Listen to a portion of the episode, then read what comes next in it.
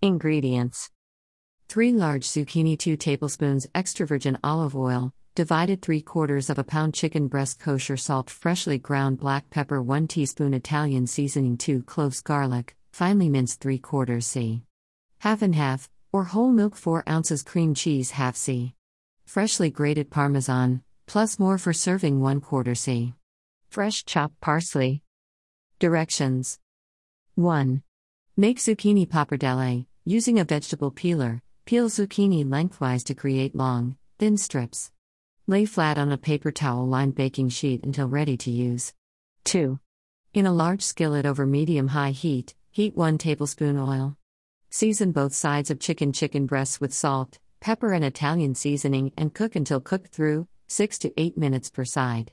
Transfer to a cutting board and slice into strips. 3. Add remaining tablespoon olive oil to the skillet. Add garlic and cook until fragrant, about 1 minute, then add half and half and cream cheese and cook, stirring often, until cream cheese is melted. Add parmesan, then season with salt and pepper and simmer until the sauce has thickened, 3 to 5 minutes. 4. Fold and cook chicken, zucchini pappardelle and parsley. Serve immediately.